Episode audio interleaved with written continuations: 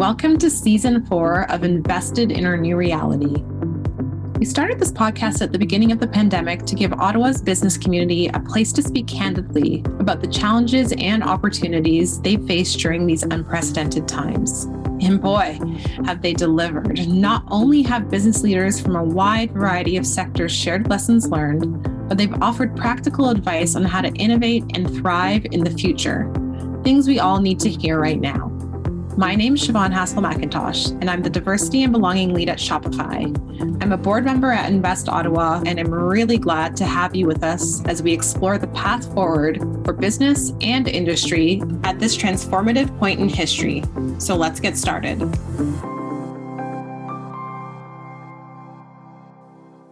One clear thing COVID 19 has showed us is that even if we're making progress when it comes to diversity, equity, and inclusion, when it comes to funding entrepreneurs, we still have a long ways to go. In fact, a 2018 study by Harlem Capital, a VC fund that backs diverse founders in the US, noted that just 105 companies with Black or Latinx founders have raised rounds of 1 million or more since 2000. Our next guest is helping us change all of that. Mandela Dixon is the founder and CEO of Founder Gym, the leading online program training underrepresented founders on how to raise money to scale their tech startups. And she's here today to talk about how we can ensure that all entrepreneurs with a great idea and a solid plan can get their businesses funded. Mandela, it is really terrific to have the chance to speak with you. Welcome to the podcast. Thank you so much, Ab. I'm so excited to be here. Awesome. So, Mandela, let's start with the basics. What is Founder Gym and why did you start it? Yeah, so Founder Gym is my company. It is known as the number one online training program, helping underrepresented founders like women, Black founders, Latinx founders, Indigenous founders, veteran founders, LGBTQIA founders, teaching them how to basically secure capital to scale their tech startups. We're a six week cohort program, and people come to us from all walks of life. And within that time frame, we basically connect them to the right curriculum curriculum, investors, funded founders, and structure and accountability so that they can actually close the gap between where they are and where they want to be awesome. I was like, that is like a great way to describe everything. And you gave us a bit of a synopsis about when we talk about underrepresented founders, who you're talking about, right? So, heard some of that. One of the questions I have with you is that's like a lot of types of founders that you're helping to support. And we know that within that, there's all the intersectionalities that exist. Mm-hmm. So, how did you decide how you're going to define underrepresented founders? And how do you go about supporting them based on their unique and specific needs based on the communities they're a part of? Yeah, really important question, Shav. So, underrepresented in the way in which we define that founder gym actually came from my previous experience working at a venture capital firm in Silicon Valley that was called Kapor Capital. One of the managing partners there is Dr. Freada Kapor Klein, and she is like 50 years plus of experience working in diversity, equity, and inclusion, and really pioneered a lot of the thought leadership in the tech industry around this uh, topic. And so, the way they define it at Kapor Capital is underrepresented basically basically means is that if your representation in the overall population significantly right mm-hmm. is is higher than what it is in the tech industry right then you're underrepresented so i'll give an example 50% of the population is women yet only 13% of venture backed founders are women, right? Like 16% of the US population are identify as Black, African American, whereas less than 1% of venture capital goes to Black founders. So basically, when there's a mismatch in your representation, a huge mismatch, um, you fall into the bucket of underrepresented. I love that. That is like such a good way to define that because I know that there's sometimes a lot of confusion around that point of like, mm-hmm. how do you define underrepresented? How should we be defining underrepresented? And then getting into the side of the question around how do you build for community? And something that I always reiterate over and over and over again. I'm sure folks are, are tired of hearing from me about this point, but I always say it's important to build with community versus just building for community. And I know that's something that you think about and consider a lot when it comes to the work you're doing at Founder Gym. Yeah, for sure. So to me, you know, I'm glad you repeat that. That needs to be repeated over and over and over again because I do think that a lot of the models being pushed right now are one where they're just going to come in and save the day, right? And th- there's a long lineage of those practices that don't necessarily work out, especially in favor of the community you're aiming to serve. And so I see working with the community is really taking the time to truly understand who it is that you are trying to service, what their actual problems are, not perceived problems, and really building with empathy in mind, but more so of ensuring that the leadership of the initiative that is coming in to support the community re- represents the community right? I think it is so important that people see themselves in the leadership that is aspiring to help them because oftentimes that physical uh, realm of diversity sends signals to people whether or not they belong. This is a safe space. This is a caring space. And it goes a long way when organizations invest in leadership that represent that community. So I think that's really important. And honestly, that's when, been one of our biggest competitive advantages. Our whole team is underrepresented, right? And so it's not far fetched that we are able to attract an underrepresented community, right? Because there is a, a automatic kind of extension of uh, belonging, right? That they that they have for us. And I would say the things to really keep in mind when you are trying to service underrepresented groups, specifically in entrepreneurship, is just really taking the time to get educated on what the disparities are. Mm-hmm. Like one of the biggest disparities, Shav, is network, right? If you don't let, let's just pretend and, and, and give us a simple example of, of, a sports analogy right? Like if you were trying to become a masterful cricket player right? But you don't know anyone who's ever played cricket right? You can read the books you can watch the youtube videos you can listen to the podcast you can go to the the, the sports events um, but it doesn't mean that you're going to have the insider information from people who've actually mastered the game and can deconstruct it for you and to help you level up get you plugged into the right trainers, the right camps, all this stuff, right? If you don't know those people, the same thing applies to this world of raising capital.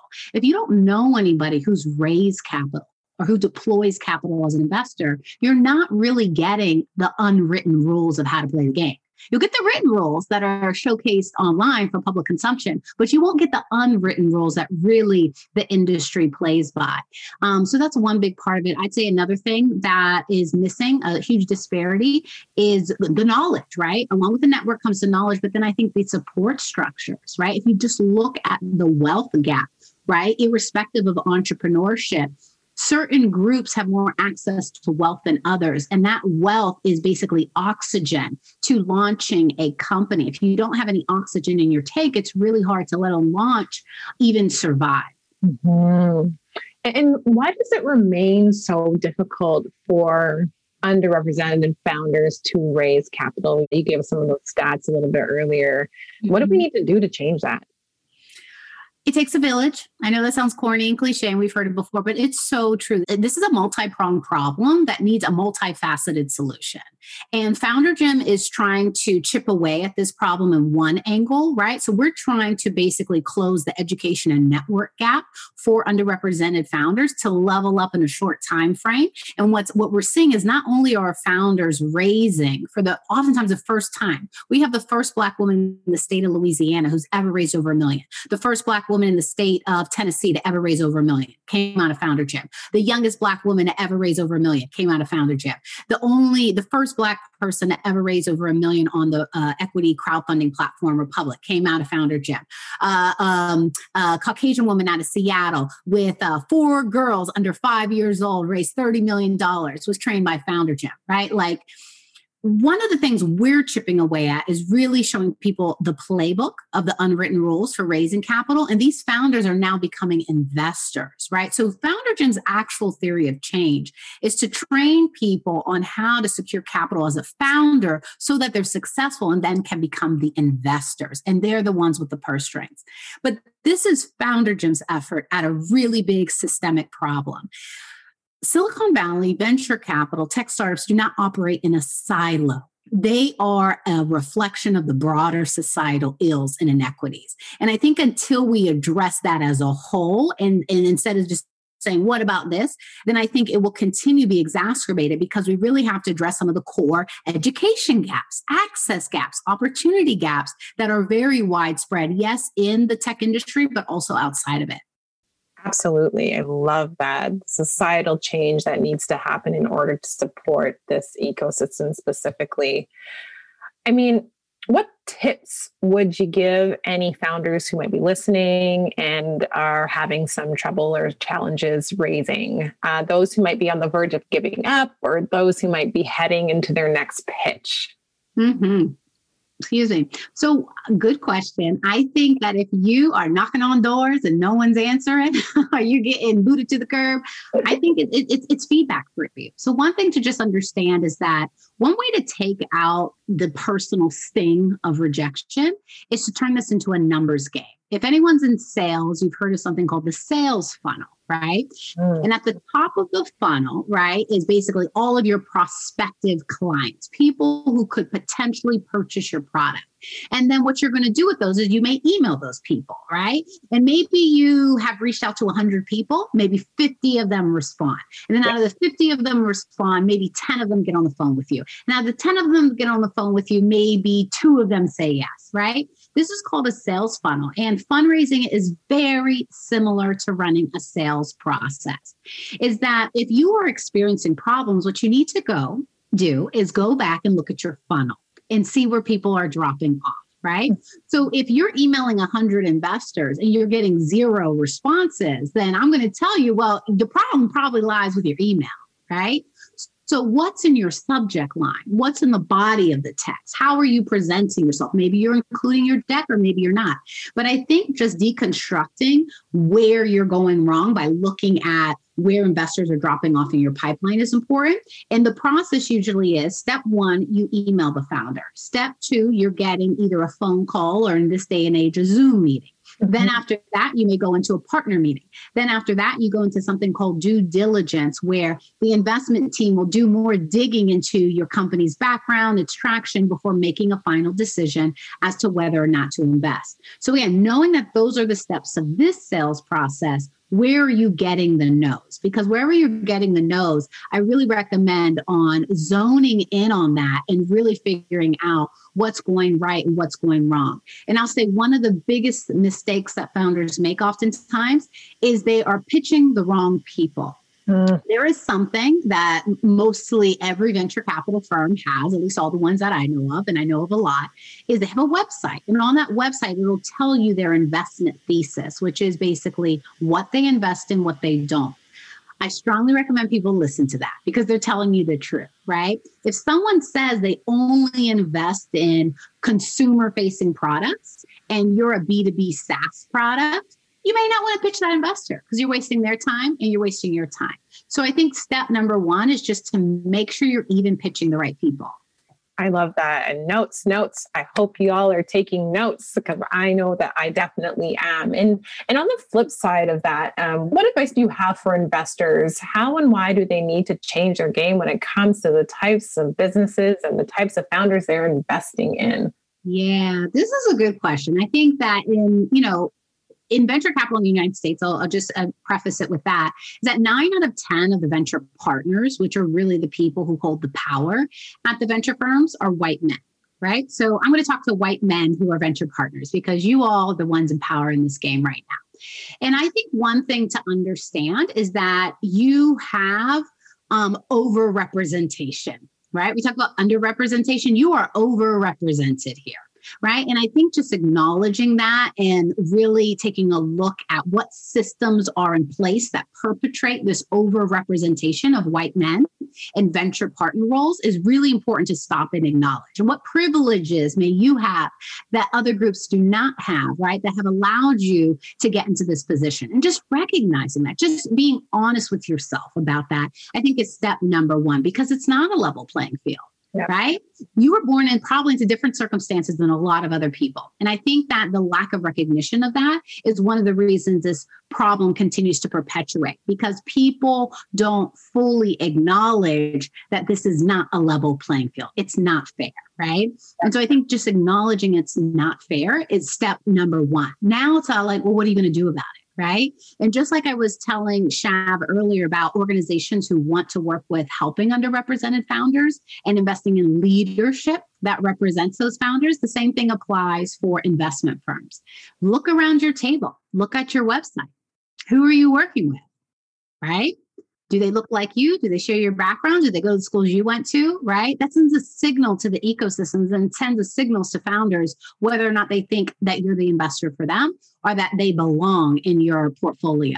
So I think just doing an audit of self awareness is really important. I think another thing is broadening your scope of what you value right? Of course, I know every investor values like market size and a go to market strategy and opportunity to, uh, to um, generate revenue and the team composition, right? Like I understand all of that. But there are other things that you may be overlooking that if you gave it the time of day, it would help you see different founders in new light, right? We have something we call like differences as strengths, and just recognizing that what makes a founder different is actually one of their superpowers right? Like a lot of investors wrote me off very early on. I didn't have an Ivy League degree. I wasn't technical. I didn't have a, a MBA. I didn't know anybody. I didn't get have the plug, right? But what I did have was I was building an ed tech business and I was building a business for educators. And I was a very well networked educator. And I also was very well networked on the administrative side. And I knew how to sell to schools, right? So even though I didn't check the box on all those other things, my difference was that I knew how to sell to schools. And that was the holy grail for breaking into the school system and getting schools to buy your product right? So that's one way, again, investors can not look at the traditional pedigree of someone and value differences. Another thing is distance travel. Right. Mm-hmm. We go back to again where people start their journey, right? The fact that I was born to social rights activists who don't like they were the first in their families to go to college, right? And the fact that I've climbed all the way up where I have versus someone else who may be on my level, but they were born into that privilege. They were born into this ecosystem. My distance travel counts for a lot. And everything I've had to do just to be on this interview right now with Shav, having this conversation should count for something. That's grit, that's determination, that's will. So those are just some things that I think investors should keep top of mind. Exactly. And, and I think I would say that the companies that you can be investing in that are founded by underrepresented folks are amazing companies. It's not a matter of like charity or lowering the bar. Like there are some fantastic businesses that are out there. Yes. And if you don't believe us, I want you to go look at PlayVS, right? They raised over $100 million. It's the youngest Black person to ever raise that amount. He's 26 years old. His name's Delane Parnell. There is Calendly um, Tope, a founder from Nigeria who's based now in Atlanta, and he is on track to become the first Black founder unicorn, right? There is um, Phaedra, the female founder for, for a company called Promise, who just raised an impressive amount of money from top tier VC firms. So it's happening every day. The proof's out there. You can't tell me that it's not possible right? Because I'm going to point you to all sorts of articles and people who who prove it is possible. But if you keep telling yourself the same narrative of, oh, I don't know where they are, my question to people when they say like i don't know what to do. I just can't find them. Really? You don't know what to do. So what happens when all these other companies they don't know what to do but you roll up your sleeves and you get your think tank and you figure it out? Like why all of a suddenly when it comes to diversity equity inclusion your growth hacking just goes out the window? Like you don't know how to do it. Like well i don't know. Really you are supposed to be some of the most intelligent, forward thinking, innovative people in the world. But when it comes to diversity, equity, inclusion, you just throw up your hands up and say, I don't know. That's that's not it. That's a that's a that's an excuse. Yep, that's not the one. I love that answer. Thank you. I talked off the top a little bit about COVID and making the issues of inequality and equity so much clearer for everyone to see, even though they've arguably been there this whole time. Has COVID made things harder or easier for underrepresented founders when it comes to raising? I think um, sorry, I just found myself getting emotional. I think that these, ex- just what you said, Shav, is COVID didn't create these problems. They were always there. They just exposed them, exposed what was already there put it on the front page for everyone to see, made them face it, made them look at it. And then even beyond COVID, let's talk about George Floyd. Let's talk about the Black Lives Matter movement. There's many things that have been happening in this last year um, that have compounded, right, people's awareness of the inequities that that permeate the world. And I think that to answer your question, it hasn't made it harder or easier. I would definitely say one of the things people underestimated about the 2008 economic recession, and that was when I graduated, was how much wealth it erased from the Black community. And so any little gains that were made, right, just whew, wiped out again. You're starting from not even zero, negative, negative 10, negative 100. And just what that does to being able to even invest in another business, start another business. The lack of capital is one of the biggest reasons why businesses aren't able to be started. It's not a matter of talent, right? It's a matter of access to this capital. And so, in one sense, like if we look about COVID, we look about small businesses and how many small businesses went out of business, right? Of course, it has really made it harder for certain business owners because of COVID. And on the flip side, I would say it's COVID, one of the blessings of COVID, it's been a forcing function, I think, for people who've been sleeping on the power of technology to wake up and get on the technology train wake up and leverage tools at their disposal where they can sell their product or service and reach the masses beyond those who can patron their four walls and their physical environment. Um, another thing that I think ha- has been a silver lining in this all is I think it's woken up people to just the fragility of life and the fragility of just uh, safe feeling a safety net, right? And I think that the only thing guaranteed in life is change. And it's just recognizing that it is important to have entrepreneurial chops so that no matter what happens in the economy, if you're laid off, if something happens with your current business, you need to be able to turn a dime into a dollar in any market conditions. It's a survival skill. And so I actually think entrepreneurship has taken off in ways it hasn't before. Whereas before, I think people were like, yeah, that's nice. Maybe I'll do it. It's really been a forcing function for a lot more people to get that skill set that they thought maybe was a nice to have. It really is a must have. Absolutely. I mean, we've gone through a lot, and you have given some very actionable advice for folks to be able to take and leverage. And I love that holding people to account. There's no excuse for not, you know, investing and finding founders. You know, there's no excuse for not engaging with things around diversity, equity, and inclusion. What's next for you? What's next for Founder Gym? Where do you go now? Yeah, you know, well, one thing is we are operating our cohorts still. So I, I mentioned this at the beginning. We operate six week cohorts. They're 100% virtual. They've always been virtual. We have some founders, I, I was telling Shav before, who are based in Canada. We also have 25 other countries represented across six continents. So we are a global community. And we're currently accepting applications for founders who are interested in our program. But I would say, in general, you know, I want to continue eating our own dog food, which is kind of like a, a industry term, but it basically means I want to keep listening to what the founders need. And this is a business advice for everyone is that really the best way to stay in business is to keep your pulse on the people.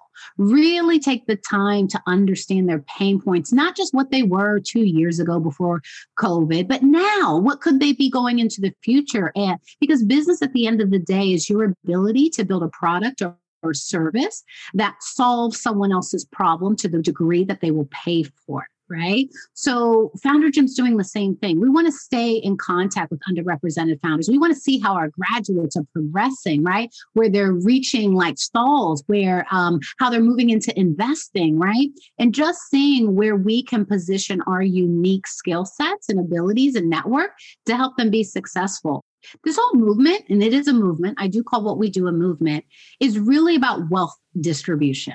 Yes. This goes back to grave inequities that have been part of our society for a very long time. And this is righting certain wrongs and using the technology sector to do that, helping people understand how to use technology and capital to create wealth. Because when you put more wealth into underserved, marginalized communities, those leaders are going to look after those communities, going to look after those people, going to make sure legislation is passed that is favorable to their outcomes. And so for us, Founder Gym is a movement. It is about wealth redistribution. I love this. I can't wait to see more from Founder Gym. Mandela, it has been amazing to have you on the show. Thank you so much. Thank you so much for the work that you and your team continue to do and continue to push forward. This is how we create systemic change and disrupt the system. So thank you so much. Yes, thank you too, Shav, for having me. It's been an honor. I appreciate it. And I want to thank you, our loyal listeners, too. I hope you enjoyed today's discussion with Mandela as much as I did. And if so, please share a link to the podcast with your social media followers so that we can spread the message far and wide. Of course, we have a new episode of Invested in Our New Reality coming up next week. But until then, I'm Siobhan Haskell McIntosh. Stay strong, stay healthy, and stay safe.